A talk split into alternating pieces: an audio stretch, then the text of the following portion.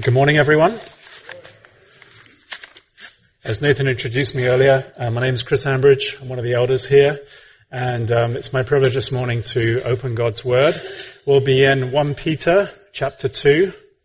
If you're using the Bibles in the pews, that's found on page 1015.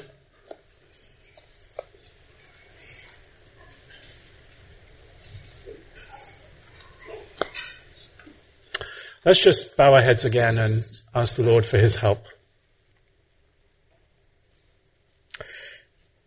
Heavenly Father, we thank you this morning for your word. I pray for help to speak words that are true and that are helpful for everyone here. And I pray, Lord, for all of us that we would have ears to hear your words and hearts that are willing to respond in obedience and love towards you. In Jesus' name we pray. Amen.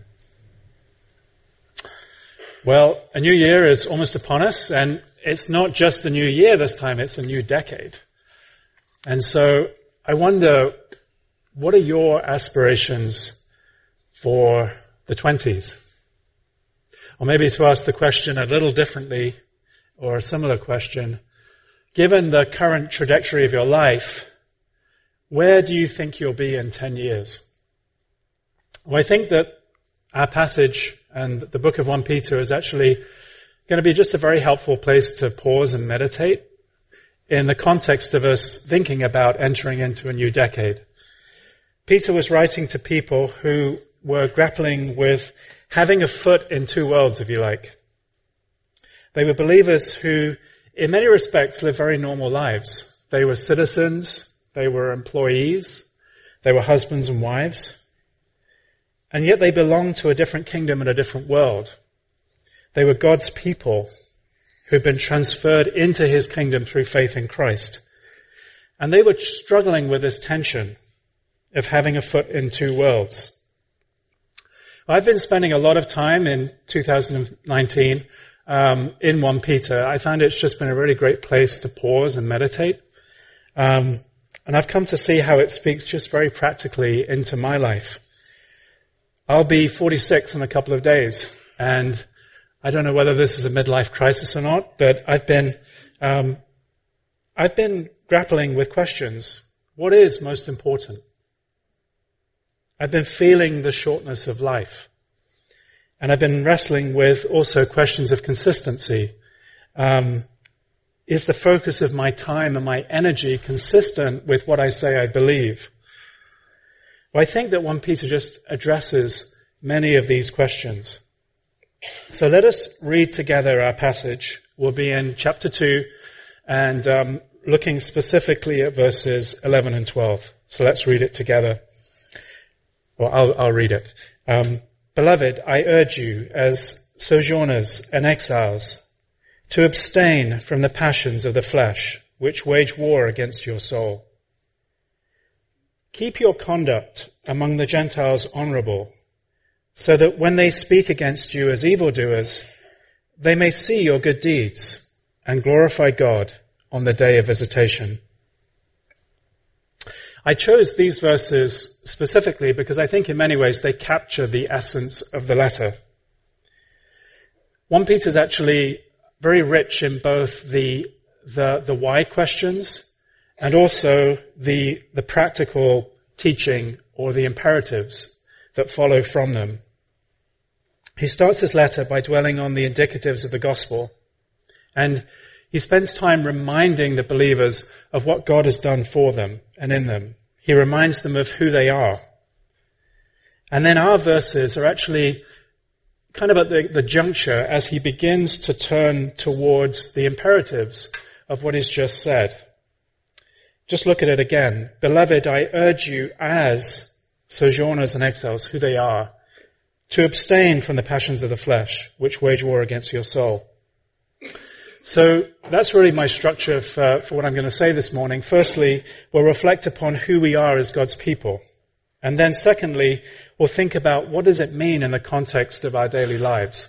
And as we do this, I hope that especially in anticipating the new year, that this will be helpful as we all think about the trajectory of our lives. So firstly, my first point is remember that as God's children, this world is not your home. Verse 11, beloved, I urge you as sojourners and exiles. The NIV translation says, aliens and strangers in the world. Peter's telling his hearers that there are people out of place and that this world is not their home. I wonder if you recognize these lyrics. Don't take coffee, I take tea, my dear. I like my toast done on one side. And you can hear it in my accent when I talk. I'm an Englishman in New York. Well, you've probably recognized that song from the 80s, that's Sting, and he was grappling, musing on his experience as an Englishman in New York. And then he makes this statement, I'm an alien. I'm a legal alien. I'm an Englishman in New York. He realizes that he doesn't quite fit in, that he's a bit of a misfit. He's a foreigner, and aspects of his life are just different to what's around him. We'll take another example. I actually grew up in a regional city in the UK, and after the Second World War, the British Empire, that was still intact just about at that point, had many colonies, and there was a tremendous labor shortage, and so the British Empire actually invited people to come from the colonies, especially from the West Indies and the Indian subcontinent, to help to just kind of rebuild the nation. And my friend's parents came from India. I'd loved going to their home, and there were so many aspects of their lives that were just very distinctively Indian. So the food was amazing. They spoke Punjabi. They wore Indian clothes, some of them, maybe their parents especially, and there were traditions that they kept. Well, my friend was in the second generation. He was born in the UK, and so in many respects he kind of straddled two cultures. And he decided to marry an English girl. And this for his parents just was a moment of massive crisis. I was the best man at his wedding, and we did not know if they were going to come until the day of the wedding. And I think for his parents it raised just significant questions of identity, like who are we and what is appropriate for us? Well, Peter is reminding the believers that they are a people who do not belong. But this is a more fundamental displacement. He's saying that they do not belong in this world. They are exiles in a more extreme sense of the word. They are resident aliens, if you like. So why is this the case? Well, I think we have to kind of go back to chapter 1 to kind of see that. If you look with me at chapter 1, verses 3 and 4, this is what he says. Blessed be the God and Father of our Lord Jesus Christ. According to his great mercy, he has caused us to be born again to a living hope through the resurrection of Jesus Christ from the dead, to an inheritance that is imperishable, undefiled, and unfading, kept in heaven for you. Well, a fundamental inward change occurred. They've been born again, and they had become children of a different Father, of God himself. If we think about it, the identity of our parents has a significant defining impact on us. Cultural, ethnic, economic, philosophical. Who we are is in many respects defined by whose we are and where we came from. You know, perhaps in this world, in the more modern world, the impact of our roots is not necessarily as significant as it used to be. But as Christians, our identity is most certainly defined in relation to our Father and our privileged place in his family. And if you look again in chapter 1, verse 3, we see how this happened. He says, through the resurrection of Jesus Christ from the dead. See, Christians understand that the resurrection of Christ is the most important event in history. It's the hinge, if you like, upon which everything else turns. If it didn't happen, Everything would be different. But because it did happen, Christians understand that they are raised with Christ to a completely new life. We've been born again. Well, perhaps you're here this morning and you don't consider yourself a Christian. And firstly, we're really glad you're here, and we're really glad that you're listening. But I wonder whether you've thought carefully about the claims of Christ and his gospel. At this time of year, at Christmas time, Christians celebrate the first coming of Christ. But I wonder if you know that we understand that he was actually born to die. And why? Well, we understand that all of us are in need of a Savior, and that is why he came. So the Bible is very clear. It teaches us that we have a sin problem. That is, we are at our core actually rebels in God's world.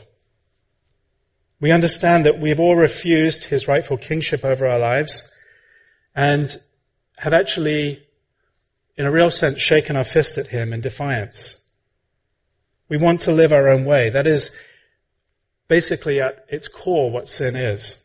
It's a posture of rebellion against our Creator. And so the acts of sin follow from this fundamental posture and disposition of our hearts. And so the bad news of the gospel that we have to accept first is that in God's estimation, we are actually treasonous rebels. And though he is infinitely loving and just, he is legitimately angry with us. Sentimentalism may say that basically it's God's job to love us and to forgive us, but this is not true. This is not what the Bible says. He does not owe us anything. Rather, we face the terrible reality of having offended him, the all-knowing, all-powerful God who is our Creator and Judge. But this is where the good news of the gospel comes. And it's a glorious but. In his infinite love and mercy, he has provided a way for us to be saved. Christ came and lived the life that we have not and could not live. He offered himself willingly as a substitute for our sin and bore the wrath that was due to us through his death on the cross. And as I said, he was born to die, but he did not stay dead, and God raised him to victory over death, and that historical event changes everything. And it's because of this that Christians understand themselves to be born again into this living hope that I've been talking about. Well, during the early days after Jesus was raised from the dead, people asked the same Peter who wrote this book the question, well, what should we do? And this is how he responded. He said, repent and be baptized, every one of you, in the name of Jesus Christ, for the forgiveness of your sins, and you will receive the gift of the Holy Spirit. And that's just the wonderful offer of the gospel. Salvation may be received by anyone as a free gift through repentance and believing in Christ. Well, if you'd like to talk more about this, feel free to come and talk to me after the service, or perhaps the person you came with. We'd love to talk to you more about it. Well, for those of us who are trusting in Christ, I would like us to note that the new birth is something that is directional. We are born again to a living hope and to an inheritance that is imperishable, undefiled, and unfading, kept in heaven for you. And this is just really key. I think often we can just think of ourselves as being saved from our sins and saved from hell. That is true, but we are also saved towards something. Not only do we become part of God's family, but we also gain an inheritance.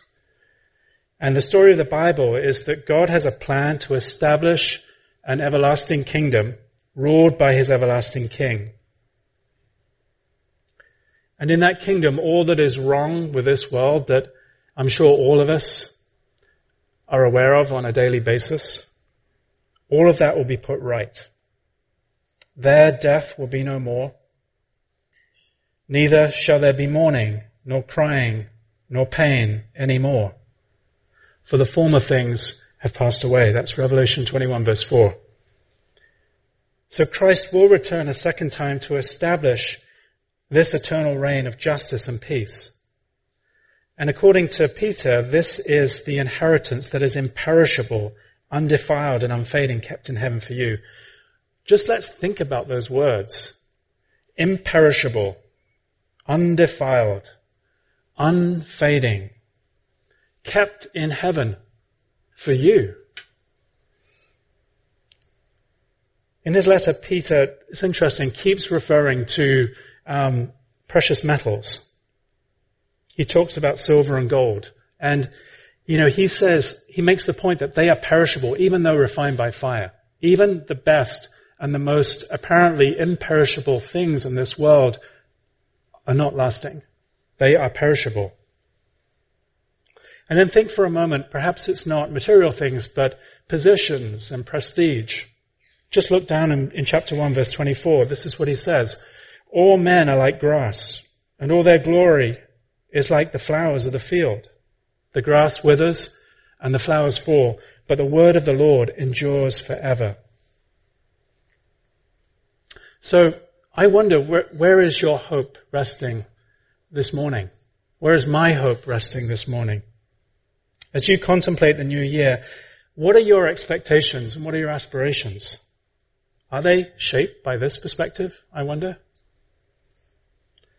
Just look at chapter 1, verse 13 with me. He says, set your hope fully on the grace that we brought to you at the revelation of Jesus Christ. Let us not waste our lives pursuing perishable and fading hopes. Resolve that the 20s will not be a decade of pursuing houses, cars, vacations, and careers. Rather, may the horizon of your hopes extend beyond these foothills, because that's all they are. Let them extend beyond them to the Himalayas of what Peter's talking to us about here.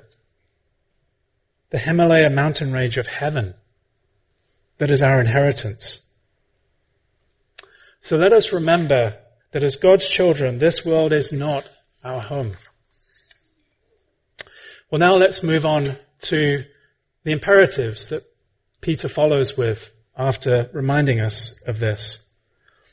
So I secondly want us to think about how we should be displaying the marvelous light of Christ. And it's through two things specifically. Abstaining from sinful desires, and secondly, doing good in all aspects of life. So firstly, abstaining from sinful desires.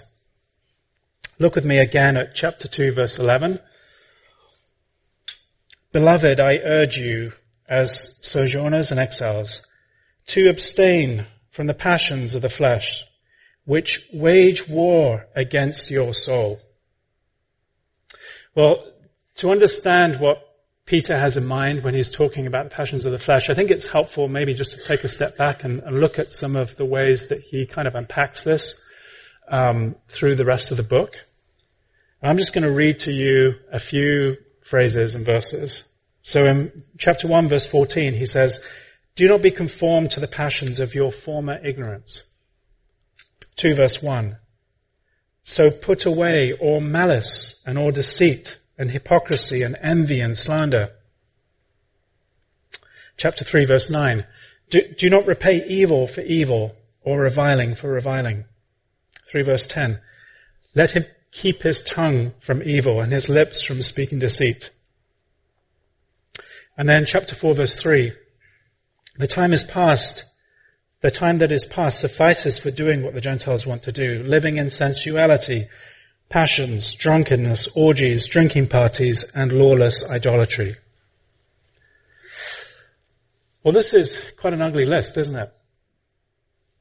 Unrestrained selfish desires, tongues used to subtly or maybe not so subtly hurt others, carnal appetites unchecked, kind of flooding over someone's life, and then idolatrous worship. And notice that according to 2 verse 11, these passions are not passive. there. See what he says? Waging war against your soul. I think we will do really well to think about this, that sin, the world and the devil are not a passive force. We have an enemy who is waging war against us. And actually later in the book, in chapter 5 verse 8, he says, your adversary, the devil, prowls around like a roaring lion, seeking someone to devour.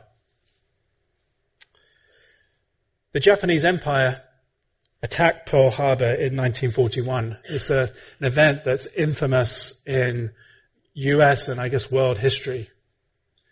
And it was an act of war. And whether the US liked it or not, they found themselves at war from that moment forward. If they hadn't, the consequences would have just been devastating. They had to defend themselves. And similarly, the devil seeks to take territory in our lives, and his purpose is to destroy us, and especially our worship of Christ. And so we cannot be passive in the face of this. He uses indwelling sin and worldliness to erode our devotion to Christ. So what are we to do? Well, according to Peter here in verse 11, we're to abstain from the passions of the flesh. I found a helpful definition for abstain. It said to refrain deliberately and often with an effort of self-denial from an action or practice. Well, I think the words deliberately and often are actually really helpful for us in this context. It reminds us that abstaining involves an act of the will, but it's also a repeated effort rather than a one-time resolve. And also that effort is involved. You know, wars are not won sitting in front of the TV pressing the remote control. Wars involve an all-out fight to the death. And theologians have a word for this fight in the life of a Christian. They use the word mortification. The killing of the acts of the flesh. And so the point is that personal holiness is not something that we effortlessly slide into. There is effort involved, and that effort has to be targeted deliberately and deployed like a weapon to destroy the attacks of the enemy. Passivism is not an option for us as Christians. And I also want us to just think about the way that this is a serious battle. It's actually a battle of life and death. I don't know about you, but sadly, I've been a Christian long enough to see casualties in this war. Fellow church members, and even pastors, who've allowed the desires of the flesh and the world to take hold of them to a point where Christ's commands were no longer ultimate. It's often a process, a sin that might have at one time been troublesome to somebody is occasionally entertained. And then it slowly becomes more frequent. And then eventually it takes on a level of normality. And then other sins begin to follow on its tails to a point where they overwhelm like a flood, and the commands of the gospel are sadly and tragically a faint echo in the distance.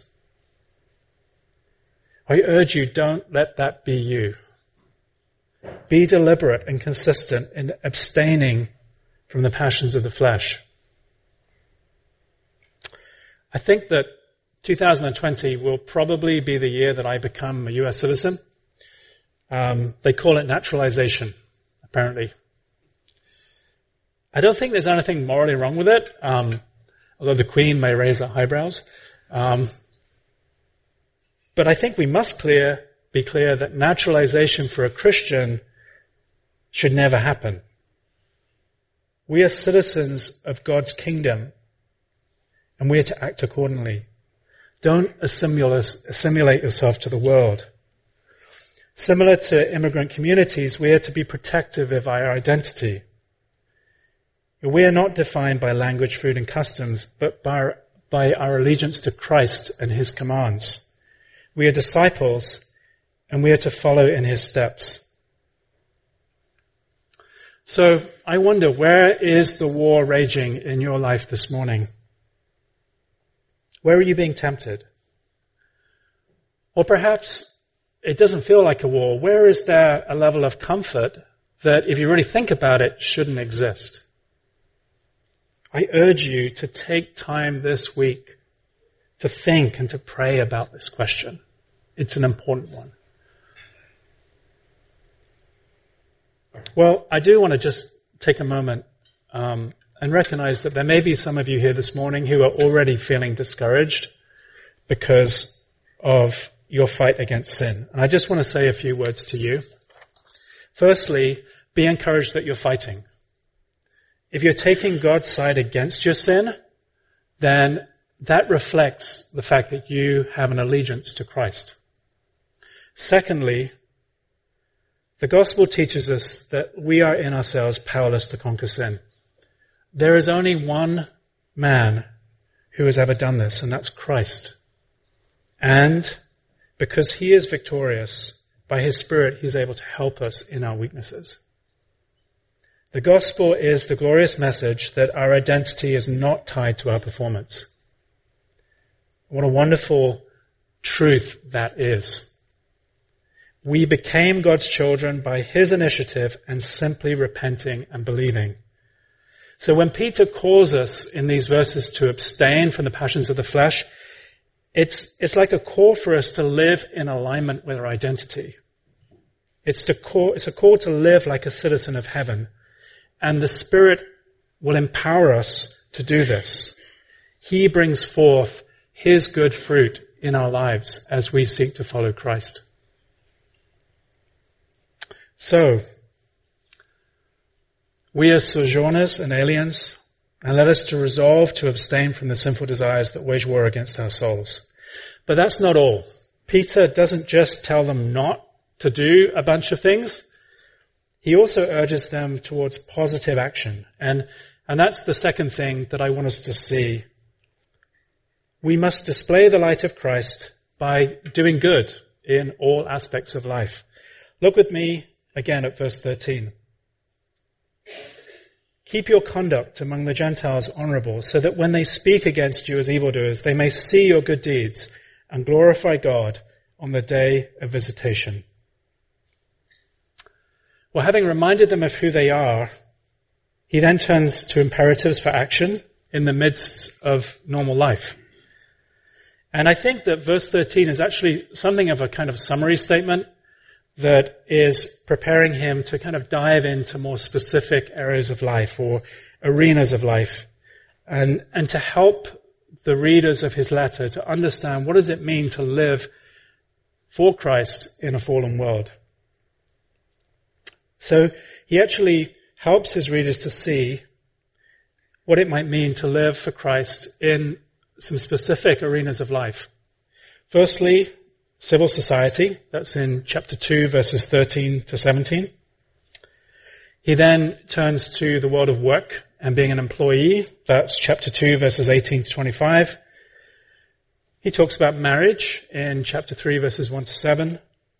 And then there's a kind of longer section after that from 3:8 to 4:19 where he's more just kind of talking about living generally, how are we to live?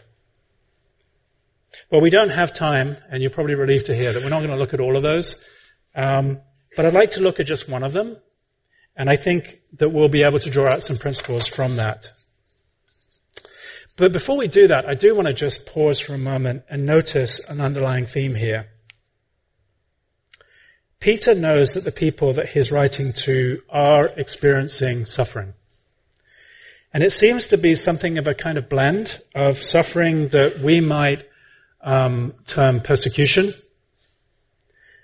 suffering directly because they identify themselves with Christ, but also suffering that is simply a result of living in a fallen world where they experience injustice, exploitation, and evil.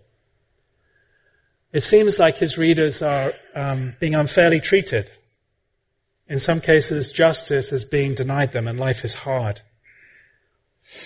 And this raises in them questions, and not just for them, but for us too. How should we respond when we find ourselves in the crucible of life, especially when treated harshly or unfairly? Well, I think it's clear that Peter sees these moments as moments of opportunity. Opportunities for the true identity and the hope of Christians to be put on public display, if you like. An opportunity for the light of Christ to burn brightly in the midst of darkness. Well, as I said, I want us to look at one of these areas. It's what he has to say to those who are employees, in chapter 2, verses 18 to 25. And I think it seems like a good one because it touches on themes that he's applying in other places. And I think it's also an area that I'm sure that many of us will just find relevant because of our lives. And in this section, Peter imagines the dynamic between servants and their masters. And the focus is on the conduct of the employee. Look with me at chapter 2, verses 18. Be subject to your masters with all respect, not only to the good and gentle, but also to the unjust. For this is a gracious thing when, mindful of God, one endures sorrows while suffering unjustly. Well, he proceeds in this section to delineate between suffering for a legitimate offense versus unjust treatment in the context of doing good. Well, firstly, the message for us is that we must, in everything, do everything in our power to be blameless in our work environments. There should not be any grounds for legitimate accusation of wrongdoing. So, we must be completely honest. There must be integrity and diligence. Christians should be known as good workers. I wonder, does that describe you? But he really wants to talk about how should we respond when we experience injustice and harsh treatment while doing good. Look with me at verse 20. But if when you do good and suffer for it, you endure, this is a gracious thing in the sight of God. For to this you have been called, because Christ also suffered for you, leaving you an example that you might follow in his steps.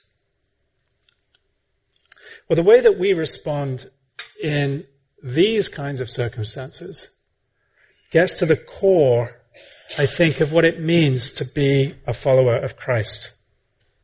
Maybe you remember Jesus' words in Mark 8, where he said, "If anyone would come after me, let him deny himself, take up his cross, and follow me." Enduring injustice, according to Peter, is, you see what he says?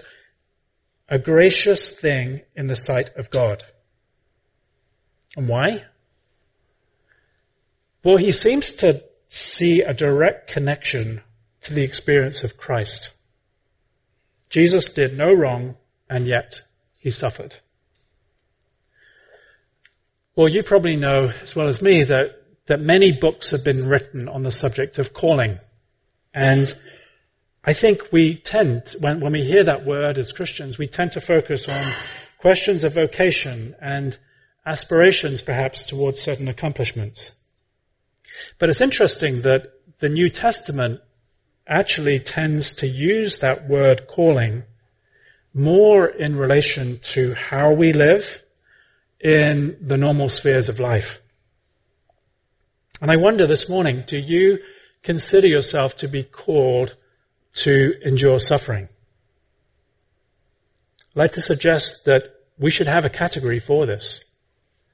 In the midst of suffering, Christians actually, according to Peter, experience fellowship with a Savior who suffered for them. It seems that suffering is actually embedded in the DNA of Christian discipleship. And conversely, if you actively aspire to and pursue a discipleship that actively avoids suffering, then I think Peter would question whether you are truly a disciple of this Christ who suffered. Now, Peter specifically refers to the example of Jesus in the midst of suffering. If you look with me at verses 22 and 23, this is Christ's example. He committed no sin, neither was deceit found in his mouth. When he was reviled, he did not revile in return. When he suffered, he did not threaten, but continued entrusting himself to him who judges justly. Well, I think this is a wonderful practical guide for us to consider when we're in the position of being unjustly treated.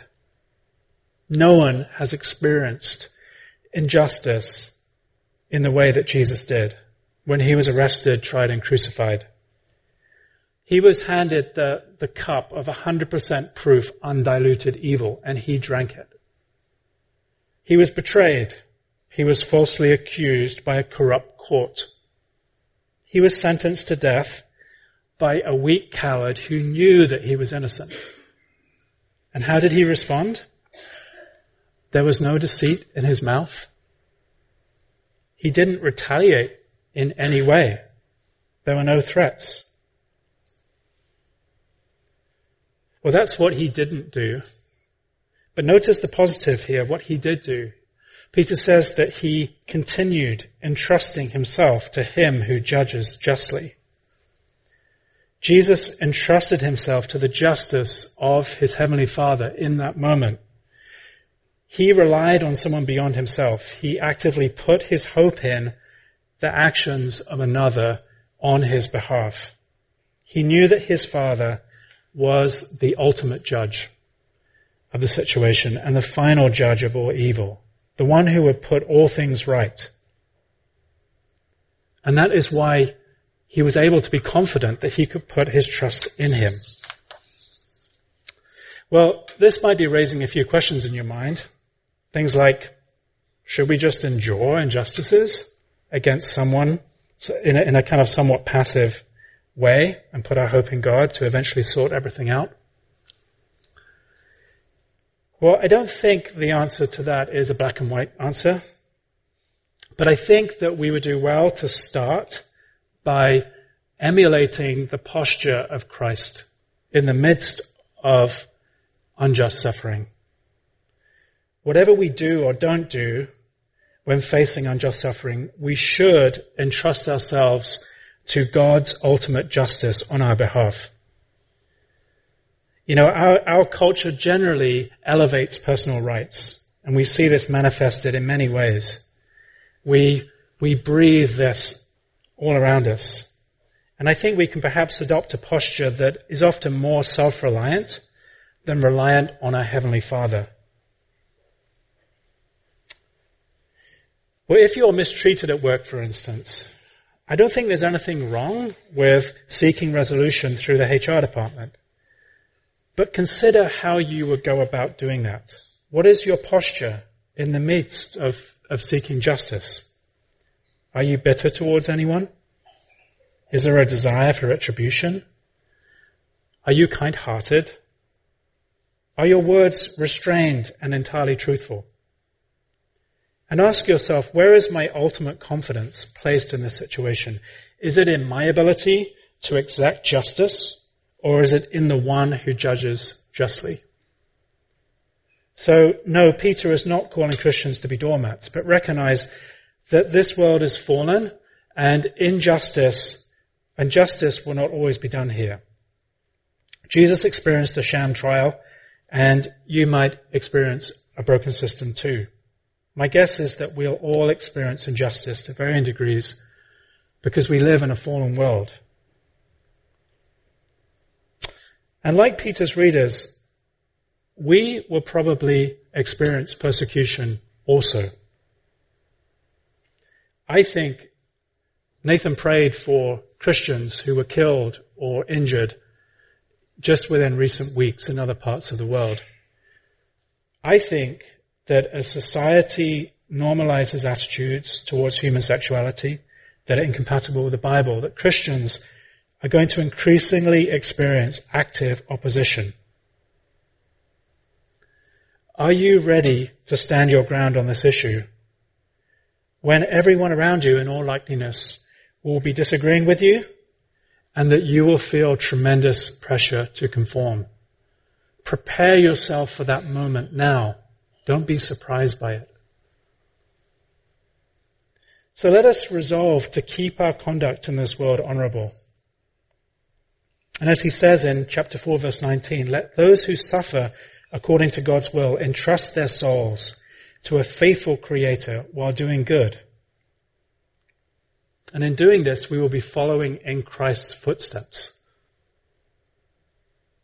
Well, in closing, I want us to just consider the last phrase of our passage, because this reveals really the purpose and the opportunity of all that Peter's been talking about. Look again with me at verse 12. Keep your conduct among the Gentiles honorable, so that when they speak against you as evildoers, they may see your good deeds and glorify God on the day of visitation. These echo Jesus' words from Matthew 5. Let your light shine before others, so that they may see your good works and give glory to your Father who is in heaven. I think evangelicals rightly put a lot of emphasis on sharing the message of the gospel. Unless people hear, they cannot believe. But Peter also, in his book, puts a tremendous amount of emphasis on the conduct of Christians. The way that we live matters, and people outside our walls are watching and they are considering. And there's something compelling about the good deeds of Christians. And note, I'm not saying the perfection of Christians, but rather lives lived with a consistent pattern of love for neighbor. There's something compelling about that people notice. We should expect non-Christians to observe and for this to be compelling to them. Do people become Christians simply by observing good deeds? No. They must hear the message of Christ, repent and believe. But the light of good deeds is often an important part of the process. People see the tangible effect of the gospel as the Spirit brings fruit in the lives of God's people, and especially how we behave when we're in the vice of suffering. And what is the result of this? Look at verse 12. On the day of visitation, the day when Christ returns to establish his everlasting earthly kingdom, some of those who are outside, who are watching, they will glorify him too. That is the opportunity that Peter is seeing. So this new year, let us adopt this vision for life. Let us firstly remember who we are. We've been given new birth into God's family through Christ's death. Remember that as God's children, this world is not your home. We belong to a different world and we look forward to it. Here we are exiles, not naturalized citizens. And secondly, let us display the marvelous light of Christ through abstaining from sinful desires. Let us recognize the spiritual fight that we are in, and let us rely on the Holy Spirit to abstain from sinful desires. And let us display the marvelous light of Christ through doing good in all aspects of life. As we go back to work, perhaps this week or next, let us strive to behave honorably, especially in situations where we feel unfairly treated, as we live in all aspects of life. Let us do the same. Let us remember that Jesus suffered in the midst of doing good, and that we are called to have fellowship with him in those moments of enduring suffering. And as we do this, we will be living in the marvelous light of Christ, that we should expect to be a compelling witness to our unbelieving family, to friends, neighbors, and co-workers. And our hope is that some will see and will themselves be compelled to become worshippers. Let's pray together.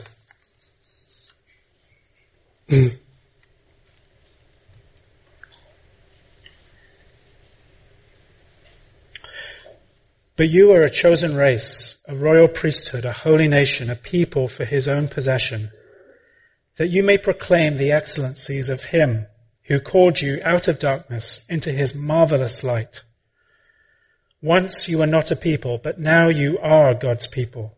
Once you had not received mercy, but now you have received mercy. Beloved, I urge you, as sojourners and exiles, to abstain from the passions of the flesh, which wage war against your soul. Keep your conduct among the Gentiles honorable, so that when they speak against you as evildoers, they may see your good deeds and glorify God on the day of visitation.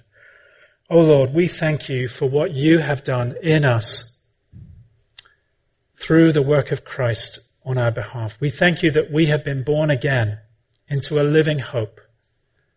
We thank you for the inheritance that is ours through Christ. O Lord, we pray as we enter into a new decade that we would live in anticipation of that day when you return and you establish your eternal kingdom. And Lord, until that time, we pray that you would help us to abstain from the passions of the flesh that wage war against our souls. We pray, Lord, that you would help us to do good in all aspects of life. And Lord, even when that's hard, when we have to endure suffering, we pray, Lord, that we would do so in hope, that the light of Christ will be visible in our lives and that others will be compelled to become worshippers of Christ also. And we pray all these things in Christ's name. Amen.